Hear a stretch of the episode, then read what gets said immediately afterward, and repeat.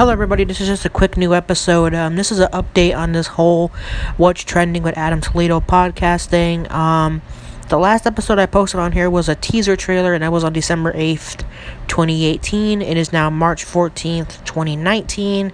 So it has been three months since then, and I honestly have no desire to do this podcast anymore. So I'm actually going to be deleting this account for good. I'm going to be deleting the episodes, eh, but I will be starting a new podcast. I'm going to be calling it the Early Morning Podcast, and I'm going to be asking for you all to join me at 6 a.m. every Sunday, starting this Sunday, March 17th. This Sunday, March 17th, at 6 a.m., is when I start my new podcast. So join me then. See you guys soon.